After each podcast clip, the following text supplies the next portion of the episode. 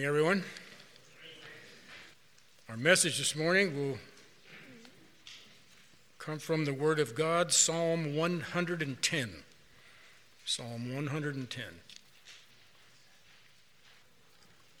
Psalm 110, obviously by the title of this message, deals with two main points: Christ our King and High Priest. And there's also a little bit at the end where the king is viewed as also the judge of the world. So let's turn to Psalm 110. Now, Psalm 110 is one of many messianic psalms in the Old Testament. There's plenty of them. You know, Psalm 2, Psalm 8, Psalm 22, we could keep going. There's messianic psalms and portions of psalms that refer directly to Messiah. Now, concerning Psalm 110, there are 14 direct quotations from this psalm in the New Testament. And we're going to be looking at a few of those this morning, plus dozens of allusions to its contents. Now, one thing, too, to keep in mind as we're going through our lesson this morning, that every citation of Psalm 110 in the New Testament is directly applied to Jesus Christ. Directly applied. Now, in this psalm, we have basically an outline of Messiah's redemptive mission. He's portrayed as king in verses 1 through 3. He's high priest, verse 4, and then conquering judge in the remaining 3 verses. So that's how the psalm lays out. So let's begin now by reading Psalm 110. The Lord says to my Lord, "Sit at my right hand until I make your enemies a footstool for your feet." The Lord will stretch forth your strong scepter from Zion, saying, "Rule in the midst of your enemies." Your people will volunteer freely in the day of your power, in holy array from the womb of the dawn, your youth to thee as the dew.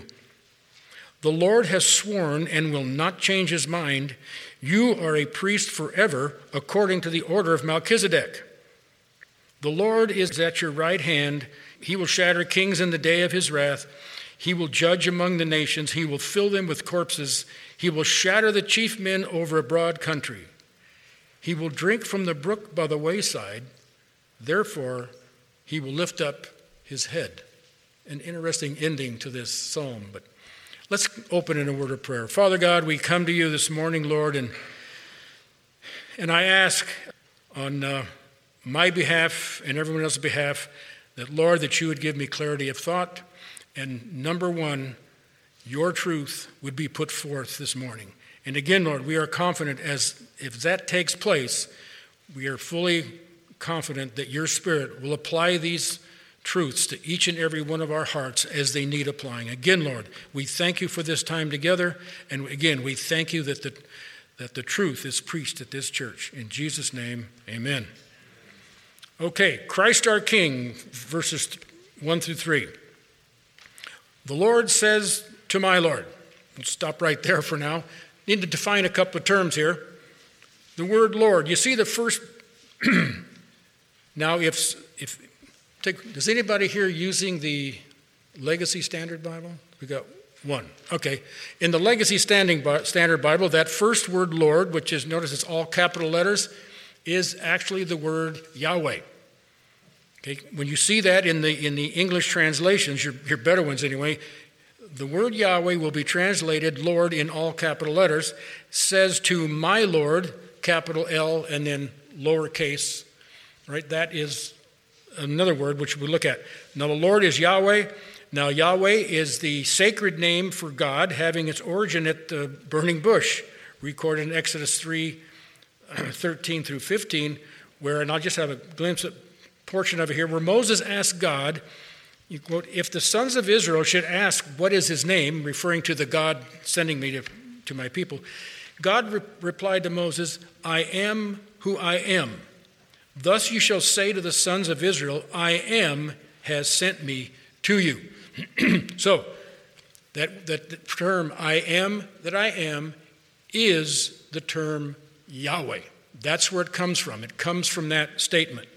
And as we just so happened, we that was, we dealt with that again in Sunday school class where the Lord, remember in John chapter 8 when he was dickering with the critics, which actually he didn't dicker with the critics. He usually blew their doors off in most conversations. One of them we'll look at this morning. But he was saying that Abraham saw my day and rejoiced. And they said to him, well, you're not even 50 years old, and you know Abraham? And then he replied to that by saying, before Abraham was, I am, linking himself to the burning bush, the God that was spoke at the burning bush. The other Lord is Adonai, which means a ruler, controller, Lord, master. Now that word is used of both, God and men. And there's another little version of it in verse 5 where it says, the Lord, again, is at thy right hand. That's another version, Adonai. It's a little bit more emphatic form of the first Lord. They're virtually the same, but sometimes it's a little more emphatic and speaks of greater authority and power. The word Lord speaks like Lord, Master, the guy in charge, okay? And so there you have it. Now, note in the psalm. Now, in this psalm, as we read through here, they kind of, to try to keep track of what's going on.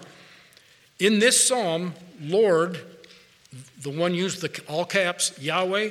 Yahweh is a reference to God the Father. As we read through this psalm, that helps keep things straight. And then the terms Lord, small l, lowercase ord, that's referring to Christ. Okay? So I'll point that out a little bit on the way, but that helps keep things straight. Otherwise, you'd get like, who's talking now? Okay, so we can get that going. Now, verse 1 is one of those passages that gives clear evidence of the deity of Messiah, a concept totally rejected by modern Judaism. Okay, that's something to note. Matter of fact, ever since the first coming of Christ, a lot of messianic passages that were so clear as to who they were talking about, Judaism has rejected him as being messianic. I mean, it shows you how blinded they are, even in our day and age. Now, Jesus quotes Psalm 110 and he's pointing out the fact when he's quoted in Matthew 22:41-46. Matter of fact, we can turn there. That he's quoting and referring to the fact, and he's going to point to the fact that Christ is both human and divine. Let's look at Matthew 22. Matthew chapter 22. We'll spend a little bit of time there. Can't spend too much, or we'll never get through Psalm 110. Psalm 22. Actually, the context of this goes back a ways. Now, Jesus actually has been bombarded by a series of questions. We can go back to 22:15, where it says, then the Pharisees went and counseled together how they might trap him in what he said. So then a series of questions just keep coming. Matter of fact, in this first section, you'll get verse 16 of Matthew 22, and they sent their disciples to him along with the Herodians saying, teacher, we know that you're truthful and teach the way of God in truth and defer to no one, for you are not partial to any. Well, I'll tell you, you talk about a setup. That's kind of like in a debate when somebody says, with all due respect, here comes the hammer. Well, this is the setup. Just schmooze them, make them relax, get them off guard, and then boom, throw them a trick question. That's what they thought they were going to do.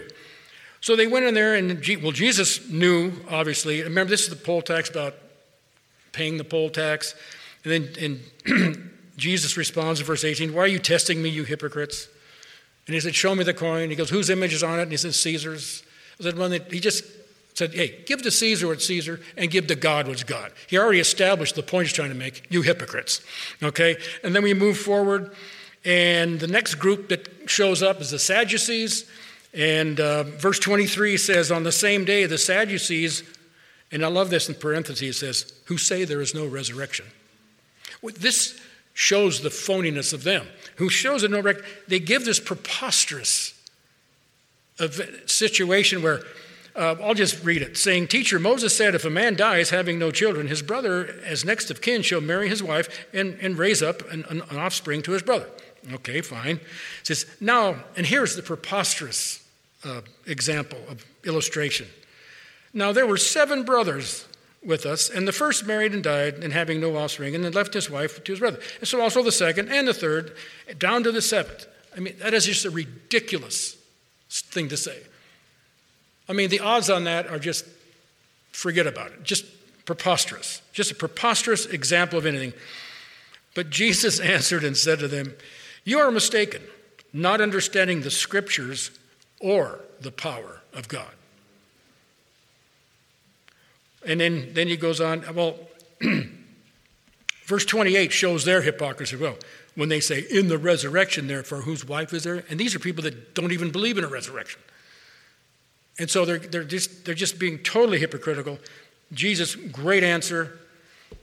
And then verse 30, he goes on, for in the resurrection, neither married nor given marriage, you're just like the angels in heaven. They're not given to reproducing. When we get there, that's it. It's over. Verse 31 and 32. Now, this is a couple of verses to remember when you're thinking about the inspiration and authority of Scripture. Verse 31. But regarding the resurrection of the dead, have you not read that which was spoken to you by God, saying? And what was that? Well, this is a quotation right out of Exodus 3:6, which says, I am the God of Abraham and the God of Isaac and the God of Jacob. He is not the God of the dead, but of the living. You got a double whammy here. You've got Jesus speaking to the fact of a resurrection. He's also speaking to the fact of the inspired scriptures as being the very word of God. Okay, the very word of God. Now, verse 41 is the illustration this morning says, again, now while the Pharisees were gathered, and so the Pharisees, now we read from here that the Sadducees just got blown away. It says, now while the Pharisees were gathered together, well, there's another question too. They sent a lawyer and he talked about the 2 greatest commandments. Our Lord answered it perfectly. So now we move down to verse 41. Now while the Pharisees were gathered together, Jesus asked them a question. That's, we're going to turn the tables here a little bit. He said to them, then how does, and just listen, just, our Lord is so smart. Then how does David in the Spirit call him Lord, saying,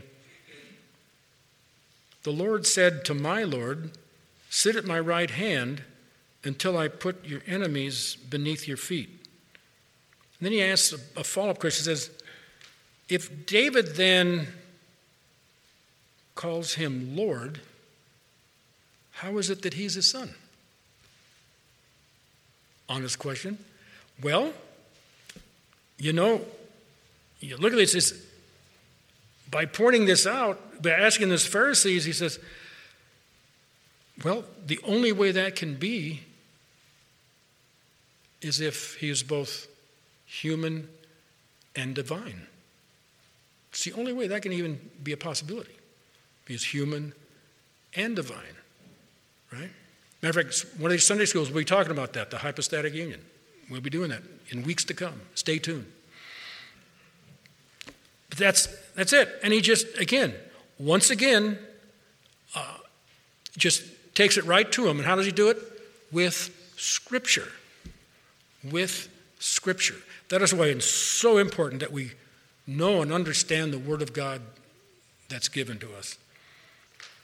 Just before we go back to Psalm 110, I love the reaction, verse 46. And no one was able to answer him a word. Because, see, they knew all along through his entire ministry, he's been presenting himself not only as Messiah, but being equal with God, as being divine. And matter of fact, that's where every time they tried to stone him was for that fact, for the most part. Remember? Was it John 5:18, it's not for breaking the Sabbath, but for you calling God your Father, making yourself equal with God. I mean, every time Jesus said, God is my Father, he made himself equal with God. So, divine. So there you go. And I love this. And no one was able to answer him a word, nor did anyone dare from that day on to ask him another question. It took him a long time to learn it, but here we are in Matthew 22, and I mean, we're in Passion Week, so Jesus is going to be paying the price for our sin and soon returning into heaven. And that brings us right back to Psalm 110, because where it says, the Lord says up to my Lord, in the history of Jesus' ministry on earth, where are we? The Lord said to my Lord, he's sitting at the right hand of God. When did that happen? After the resurrection, he ascended up, remember?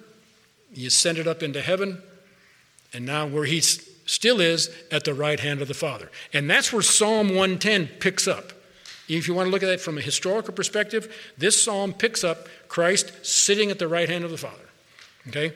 The Lord said unto my Lord, sit at my right hand. That right hand is a special place of honor. That you can. That's all through Scripture. Matter of fact, in Acts chapter 2, you don't need to turn. I'll just read it to you unless you want to. But Acts chapter 2, verses 32 to 36. Now that's part of that magnificent sermon Peter preached on the day of Pentecost. The very first sermon the church ever heard was this one. And I want to pull an excerpt out of there that ties in with what we're talking about this morning, especially about him being in an exalted place. Acts 2:32 says, this Jesus, again, he's speaking to the crowd, virtually a 98% Jewish audience. There might have been some Gentile proselytes there, but primarily Jewish audience.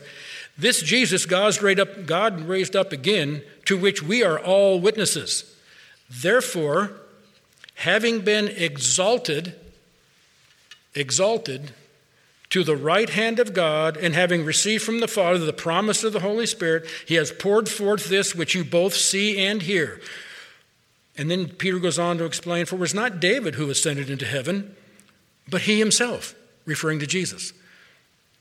The Lord said to my Lord, sit at my right hand until I make your enemies a footstool for your feet. Therefore, let all the house of Israel know for certain that God has made him both Lord and Christ, this Jesus whom you crucified. Okay? And then we move on from verse about making your enemies a footstool. Again, now that is symbolic of the eventual total victory that Jesus is going to have over all his enemies of the world. That is, everybody that's ever, this one's looking at him now, we're going to see later on, as a conquering king as well. But that one day it's going to happen. But making your enemy your footstool is, again, it's symbolic for total victory over one's enemy. A good example of that is in Joshua 10:24, and I'll just read it to you here. When they brought these kings out to Joshua, Joshua called for all the men of Israel and said to the chiefs of men of war who had gone with him, come near and put your feet on the necks of these kings. So they came near and put their feet on the necks of the kings. And that's symbolic by stepping on the guy's neck, treating him like your footstool.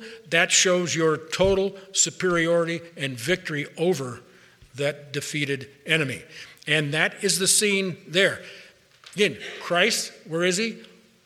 Up there at the right hand of the Father, just waiting for the day when he will return as conquering king. And that's what this psalm is looking for, is looking forward to, just as we are looking forward to that same event.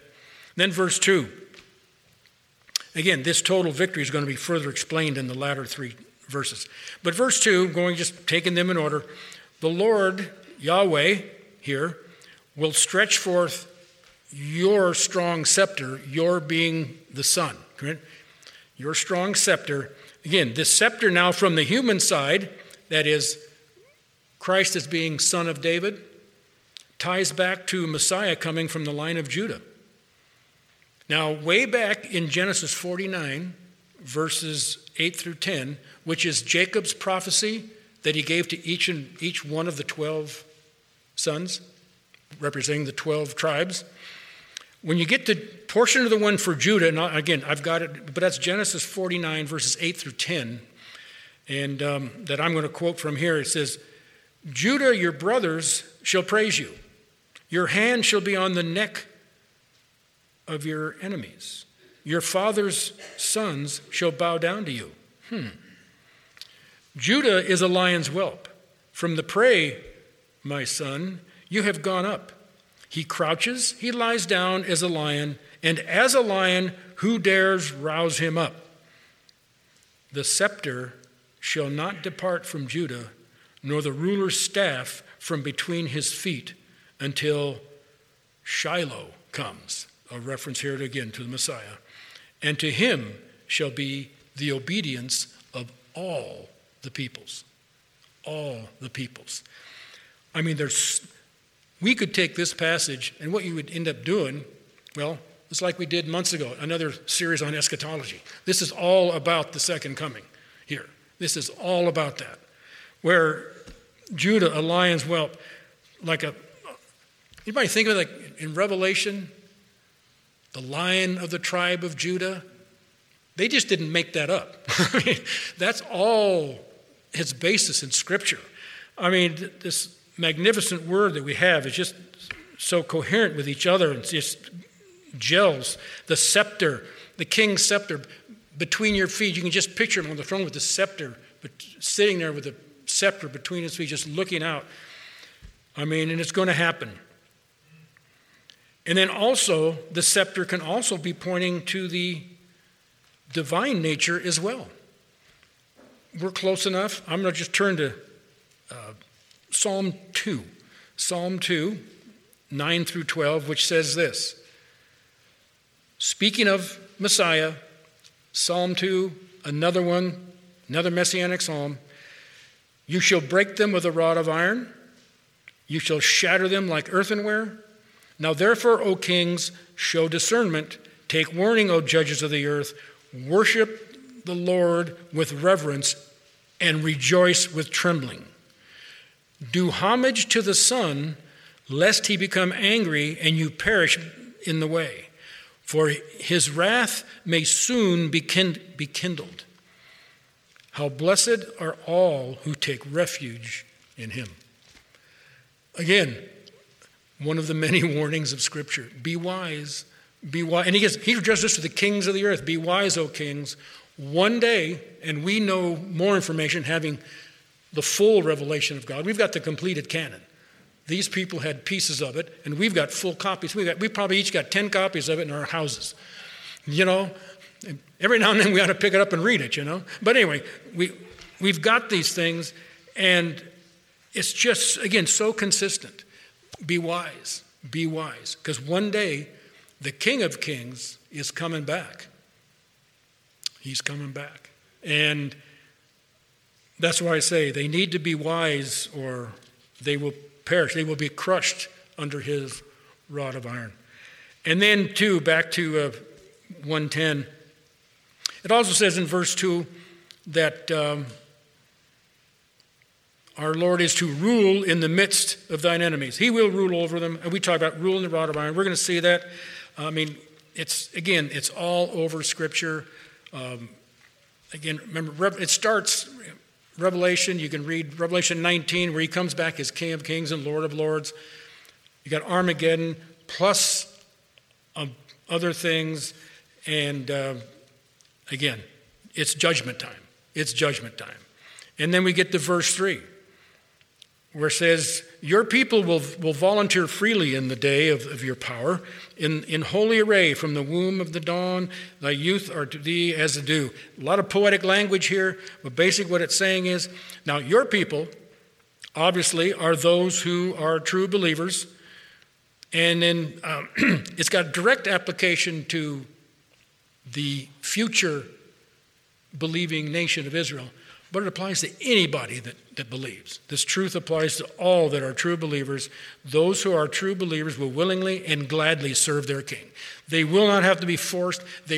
No rod of iron is needed. As a matter of fact, we can't do another study of that this morning, but when you look at when he sets up that millennial kingdom, the rod of his people are the saved people, and it's the others that he will be dealing with. And then you note at his first coming, the king was rejected. He came to his own, and his own, who were his own, did not receive him, John 1:11. He came to Israel. Israel rejected him, but that's not going to, the next time when he returns, it will be different. Matter of fact, the Apostle Paul explains it this way. In Romans 9:27, matter of fact, Romans 9:10 and 11, you read that as a whole, it's actually the big content. There's a lot of things in there, but the whole thing is about the eventual salvation of national Israel in Romans 9:10 and 11. And 9:27 says, quoting from Isaiah, it says, Isaiah cries out concerning Israel, though the number of the sons of Israel be like the sand of the sea, it is the remnant that will be saved. Just keep that, the remnant that will be saved. Now you move toward the end of that whole section. In Romans 11:25 through 27, it says, for I do not want you, brethren, to be uninformed of this mystery, so that you will not be wise in your own estimation, that a partial hardening has happened to Israel until the fullness of the Gentiles has come in. Remember, a partial hardening, not total hardening. They're not gone for good. It's temporary. And so all Israel will be saved, just as it is written. The deliverer will come from Zion. He will remove ungodliness from Jacob. This is my covenant with them when I take away their sins. And those are quotations from Isaiah 59 and Isaiah 27. When I take away their sins. Psalm 110 verse 3 says, the people will volunteer freely in the day of thy power, in holy array from the womb of the dawn. Where it says there, in holy array, that is, or you could be translated, actually better maybe, in the splendor of holiness. It refers to the natural conversion of Israel that is not only prophesied, but is a covenant. And you can see that covenant. I've got it written down. You can look up yourself if you like. It's in Jeremiah 31 to 34. This is often called in the Old Testament as the new covenant to Israel. Jeremiah says this, Jeremiah 31:31, behold, days are coming, declares the Lord, when I will make a new covenant with the house of Israel and with the house of Judah. At this point in time, the Israel and Judah, Israel, northern 10, Judah and Benjamin, the southern tribes, split. They're divided. Okay?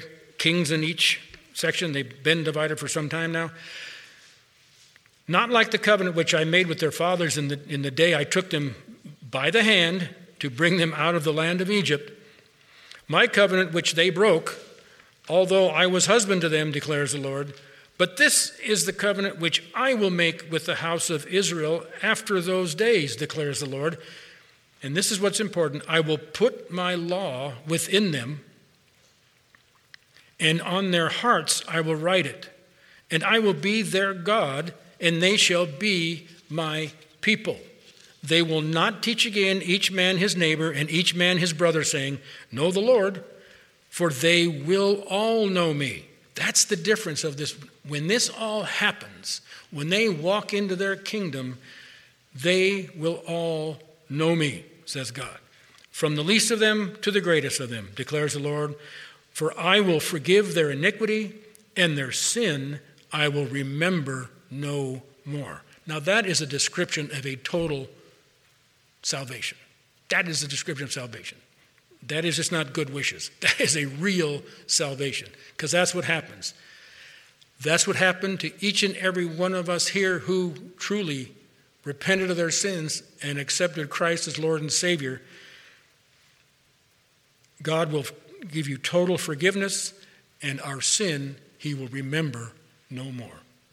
Thanks be to God, right? And then that little phrase at the end, where into verse 3 in Psalm 110, where it says, your youth are to you as the dew. Now that's the Father speaking to the Son. Better translated, the dew of your youthfulness will be yours, referring to Christ. And basically, at the ascension, Jesus went back into heaven, obviously, to sit at the right hand of the Father. And at that age, he was the peak of his manhood, approximately 33.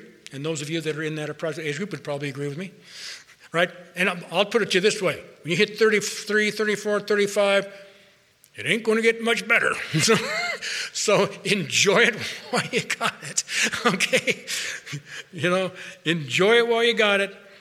And basically what it says is when he returns, he will be seen as being in the prime of life. Jesus will not come back looking old and decrepit. And I think I've got some good news for all of us. Neither will we. We'll go out that way, but we'll come back better. Okay? But again, because we're going to be like Christ. We're going to be like Christ. And he's going to be looking at his peak, and so will we. That's why I dressed up this morning. Now, verse 4, Psalm 110. Verse 4. And this, too, an extremely tremendous passion. Christ, our high priest. Christ, our high priest. We come to verse 4. We read through this. We've come to not only the center, but the climax, really, of this psalm. This is the climax of this psalm, where verse 4 says, the Lord has sworn, and will not change his mind. You are a priest forever, according to the order of Melchizedek. Now there's one, that whole concept to really understand what's being said here, we would have to do a study of the book of Hebrews, which is really kind of tough in a half hour, okay? So I'm not going to attempt it, but I'm going to read some excerpts from it, because we need to understand enough to fully appreciate what's being said here. Now, where it says the Lord, again, that Lord, all caps, the Lord has sworn, that's Yahweh, has sworn, and will not change his mind. You know, there's only two recorded instances where God employs the human practice of oath-taking. You know, and... One is to Abraham, where he was preparing to offer his son Isaac. Remember that? He was going to offer him on the altar. And he said, whoa, stop. And then he swore an oath that you will indeed receive the Abrahamic covenant, which I already made. But he's just kind of restating a fact. He's just making it more clear to Abraham, saying, hey, that promise I made you, it is indeed a fact. He's just basically reinforcing what we know to be true. It's just emphasis. And then the other time he swore an oath was to David. And it's the same thing there. He was swearing to David, I've taken oath to you, David, that you will indeed be, your throne will last forever, and so will your descendants. Okay, it's a oath promising the fulfillment of the Davidic covenant, where the throne of David will last forever. And guess who sits on that throne of David? From the line of David. Jesus. He's going to be the one.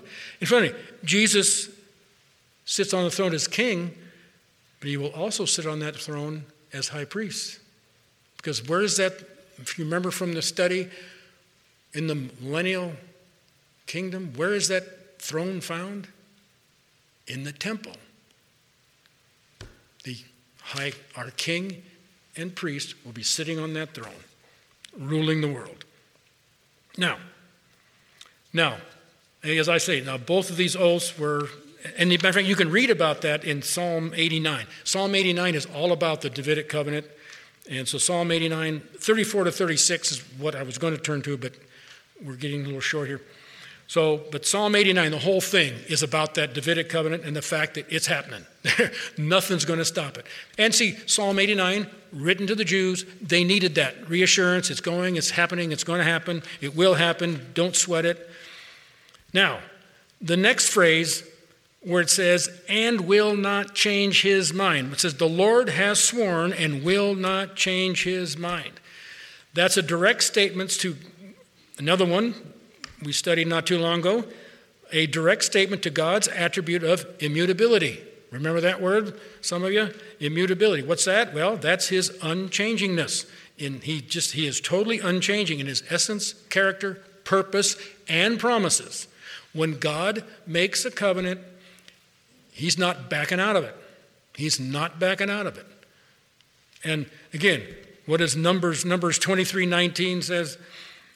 God is not a man that he should lie, nor a son of man that he should repent. That is, change your mind. Has he said and will he not do it? The answer to that hypothetical question, yes, he will do it. Or has he spoken and will he not make it good? Yes, he will. And so, again, he is just, again, reinforcing what's being said here. And I think he's reinforcing the contents of Psalm 110, quite frankly. In Psalm 110, which historically takes us from Jesus at the right hand of God all the way to the setting up of the kingdom and the final judgments. But in compact form. Now, you are a priest forever according to the order of Melchizedek. Melchizedek, very interesting figure. I'll tell you, Melchizedek, quite frankly, had one purpose for coming upon this earth. That's for Psalm 110 and for the book of Hebrews.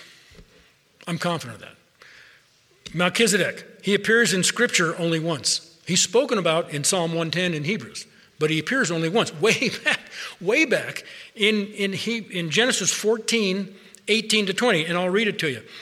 And Melchizedek, king of Salem, brought out bread and wine. Now, he was a priest of God Most High. Now, God Most High is a title for God. He was a priest of God Most High. It didn't say the, but of God Most High as a name. Okay? He blessed him. That's Melchizedek blessed Abraham. That's who he's meeting with. And said, blessed be Abram of God Most High. So these people are of the same God. So Melchizedek is a priest of God the Most High. Abraham is a follower of God the Most High.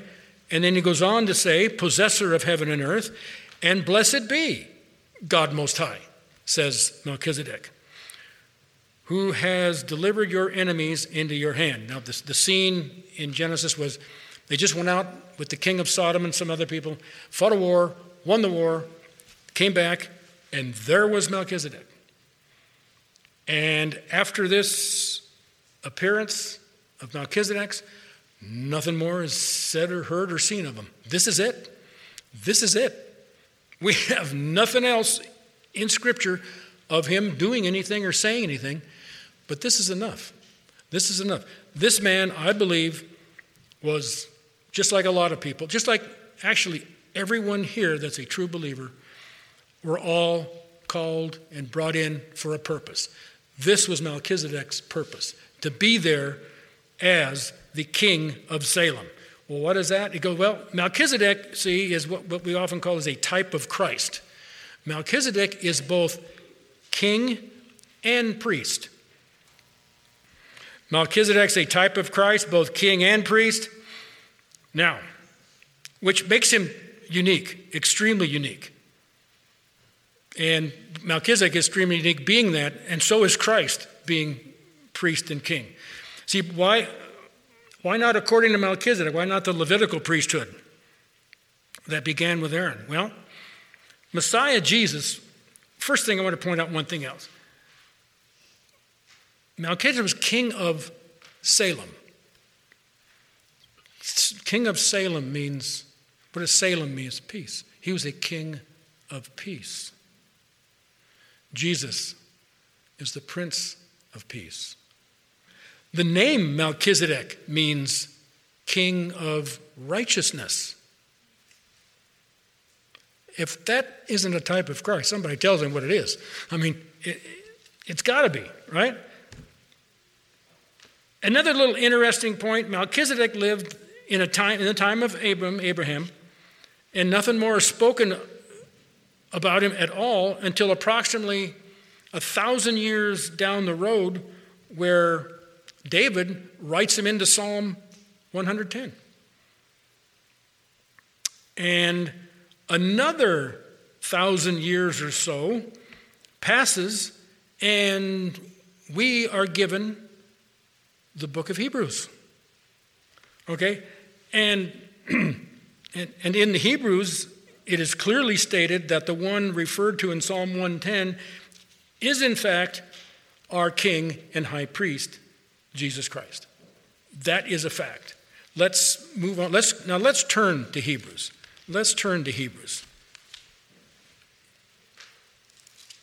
Hebrews chapter 6. Hebrews chapter 6, and we'll pick up the pace a little bit. Now, as our great high priest, and here's where the big blessing comes into every one of us that are his followers. And this is something, the world is going crazy, it's upside down, and people are losing their minds even more so than normally. And we're hearing some horrible things, not only about Israel, but I notice that they're spreading out their hatred. It's even speaking about the church. Okay, I was wondering when it would really start. You know, all right, hey, bring it on, you know. Bring it on. Because this is our God right here. Listen to him. Hebrews 6. Matter of fact, Melchizedek, they started to mention Melchizedek already in chapter 5. We can't do that. Hebrews, fantastic book on this. Hebrews, let's read verses, chapter 6, verses 17 through 20. In the same way, God desiring even more to show the heirs of the promise of the unchangeableness of his purpose, interposed with an oath. Interposed with an oath. I wonder what that's referring to. Anyone just keep going. In order that by two unchangeable things, unchangeable, just like God, unchangeable, in which it is impossible for God to lie, we may have strong encouragement, we who have fled for refuge and laying hold of the hope set before us. This hope we have as an anchor of the soul, a hope both sure and steadfast, and one which enters within the veil, a reference to the high priest going back into the Holy of Holies. We'll back up here in a minute. Where Jesus has entered as a forerunner for us, having become a high priest forever according to the order of Melchizedek. Again, unchangeable promise. God, again, is immutable. He makes the promise. He's going to keep the promise no matter even what we do. Yeah, no man, because you know what? And that's actually the mark of a true believer. When one is truly transformed by the power of God, oh yeah, we're going to sin, but we're not going to deny him and go running off and stay there. Okay? We're going to be there. For his purpose, it says interposed by an oath, just like he did with Abraham and David. He made that oath again in Psalm 110. This oath, he is the intercessor. He goes within the veil. Okay, we can keep reading again. Hebrews goes on to say, verse in 7, 1 through 3, for this Melchizedek, king of Salem, priest of the Most High God, who met Abraham, and as he returned from the slaughter of the kings, blessed him, to whom also Abraham proportioned a 10th part of the spoils, by the transition of his name, again, King of Righteousness, and also King of Salem, which is King of Peace, without father, without mother, without genealogy, having neither beginning nor end of days of life, but made like the Son of God, he abides a priest perpetually. Okay, so he's the perfect type of Christ. You can't find a parent for him. You can't find any descents for him. That doesn't mean he just popped in out of nowhere. But I believe he's a real guy, and he wasn't an angel. He was a real man who was a priest. And to go any farther than that, I can't say. I have nothing more than that to tell you. Because Melchizedek is not the issue. What he is type of is the issue. The fact that as priest of the Most High God and king of Salem, Salem would later be Jerusalem. May ring a bell? Salem, Jerusalem, all right? And when the king returns, he's going to be king sitting on the throne. What town is he going to be in? Jerusalem, okay? The type just keeps going. It's just so consistent. And then Hebrews just goes on to show the superiority of Christ to just all other priests. When you talk about priests, for one thing, Jesus can't be a priest of the Levitical priesthood, of Aaronic priesthood, Aaron. Number one, Scripture makes it perfectly clear, and Jesus was from the line of the tribe of Judah, okay? The priesthood is from the line and the tribe of what? Levi. So it wouldn't work that way. And it's in the law that, number one, priests are not to be kings, and kings are not to be priests. And every king that tried it, it ended badly for them. So that's just not the way it goes. And Jesus is not going to violate the law. But it goes on, 7:21 through 28. I'm going to read a few more here because this is what's important for us all, especially as we approach the Thanksgiving. In case you're looking for something to be thankful for, Christ as our high priest is a tremendous thing to be thankful for, okay? I know you're thankful for it, but just think about it. Think about it. When you sit down, wow. This is our God. This is our Savior. For they indeed became priests without an oath.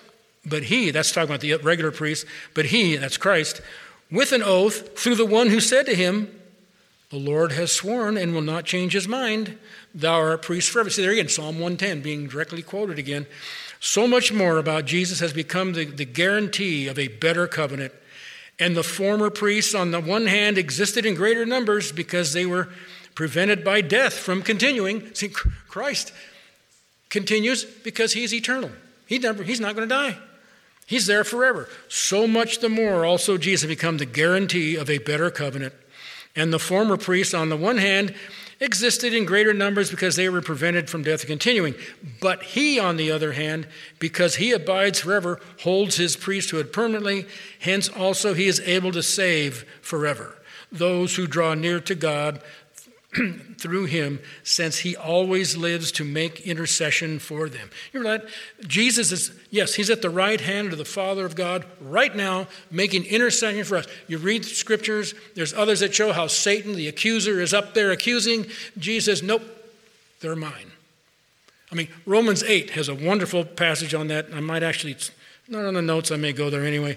But verse 26, for it is fitting that we should have such a high priest, holy, innocent, undefiled, separated from sinners, and exalted above the heavens, who does not need daily, like those priests, to offer up sacrifices, first for his own sins, okay, which the priests had to do, and then for the sins of the people, because this he did once for all, when he offered up himself. For the law appoints men as high priests who are weak, but the word of the oath, which came by the law, appoints a son made perfect forever. That's the Son of God.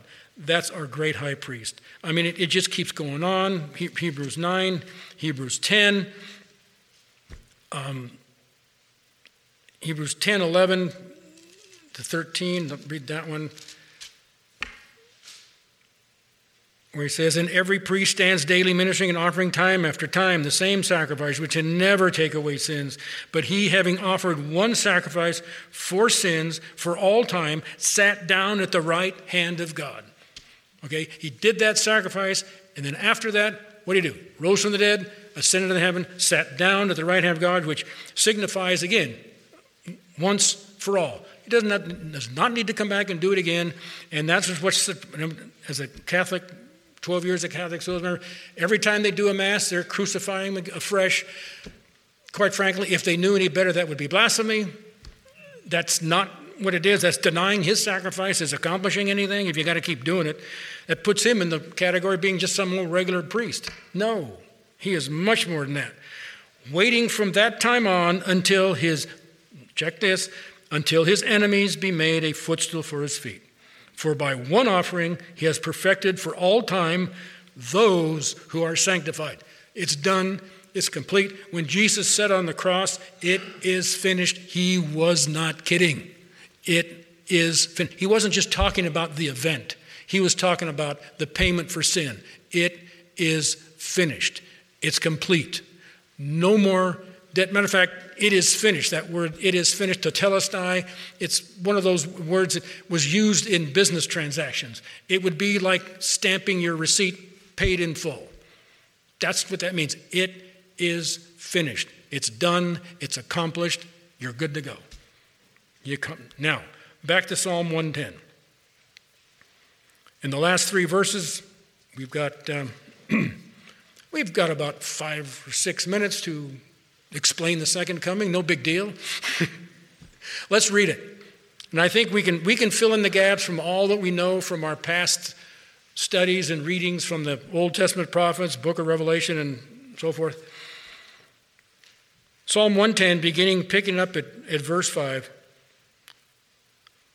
The Lord is at your right hand. Now here's the Lord, this is referring to Jesus, is at your right hand. That's referring to the Father, okay? The Lord is at your right hand. He, that's the Lord, will shatter kings in the day of his wrath. He will judge among the nations. He will fill them with corpses. What? That's the nations, fill them with corpses. There's going to be a body count beyond belief. I'm telling you, when this happened, Jesus said this is the worst time mankind has ever seen. I mean, you can trust him. Let's stop right there in 5 and 6. Just to give you something you can look up on your own. There's no way in the world I can look those up now. Where it says, the Lord is sitting at the right hand. The Lord Christ will return as conquering king, wielding the judgment of God. He will shatter kings in the day of his wrath.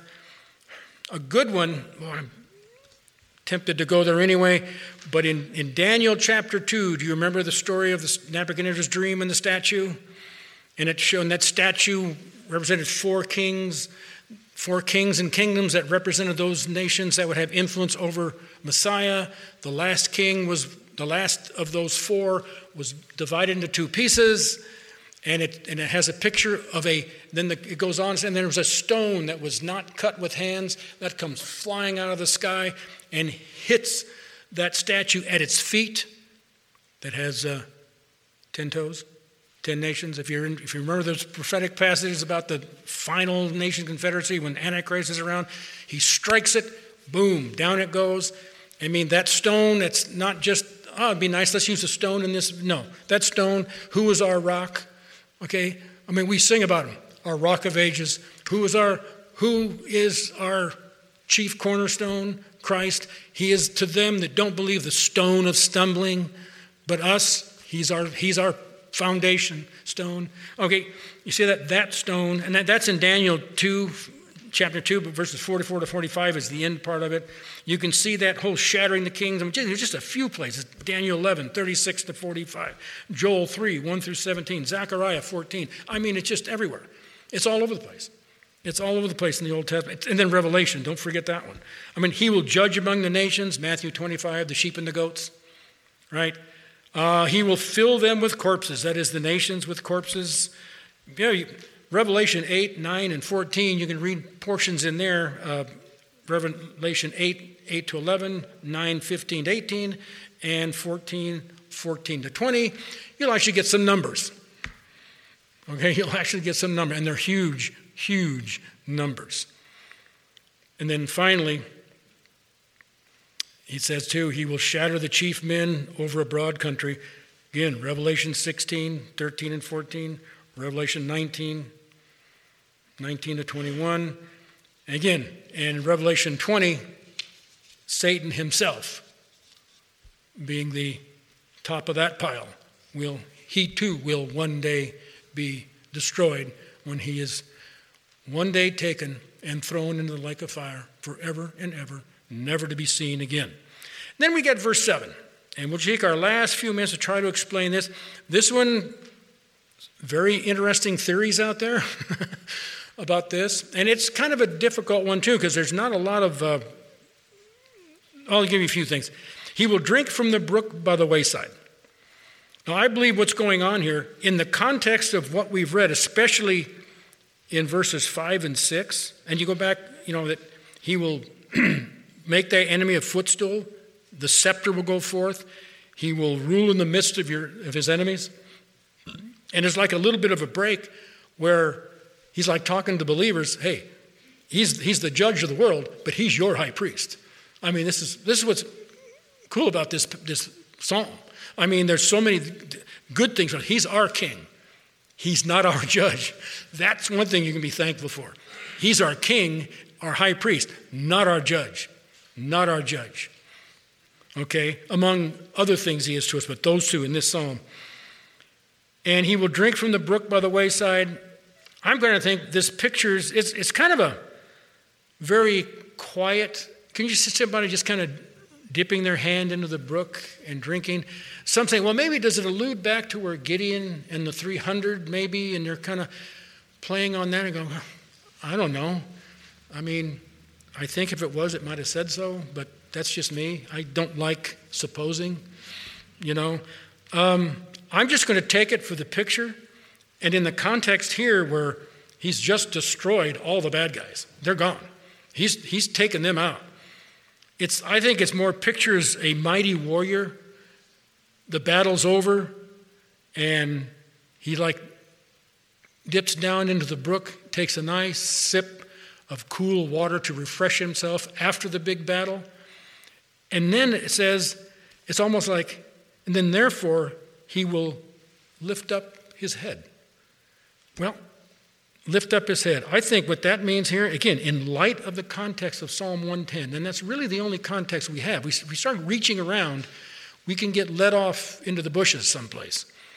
And they might have thorns, so stay out of there. So, I believe what this is talking about, he's lifting up his head in triumph over his enemies. I mean, after all, why?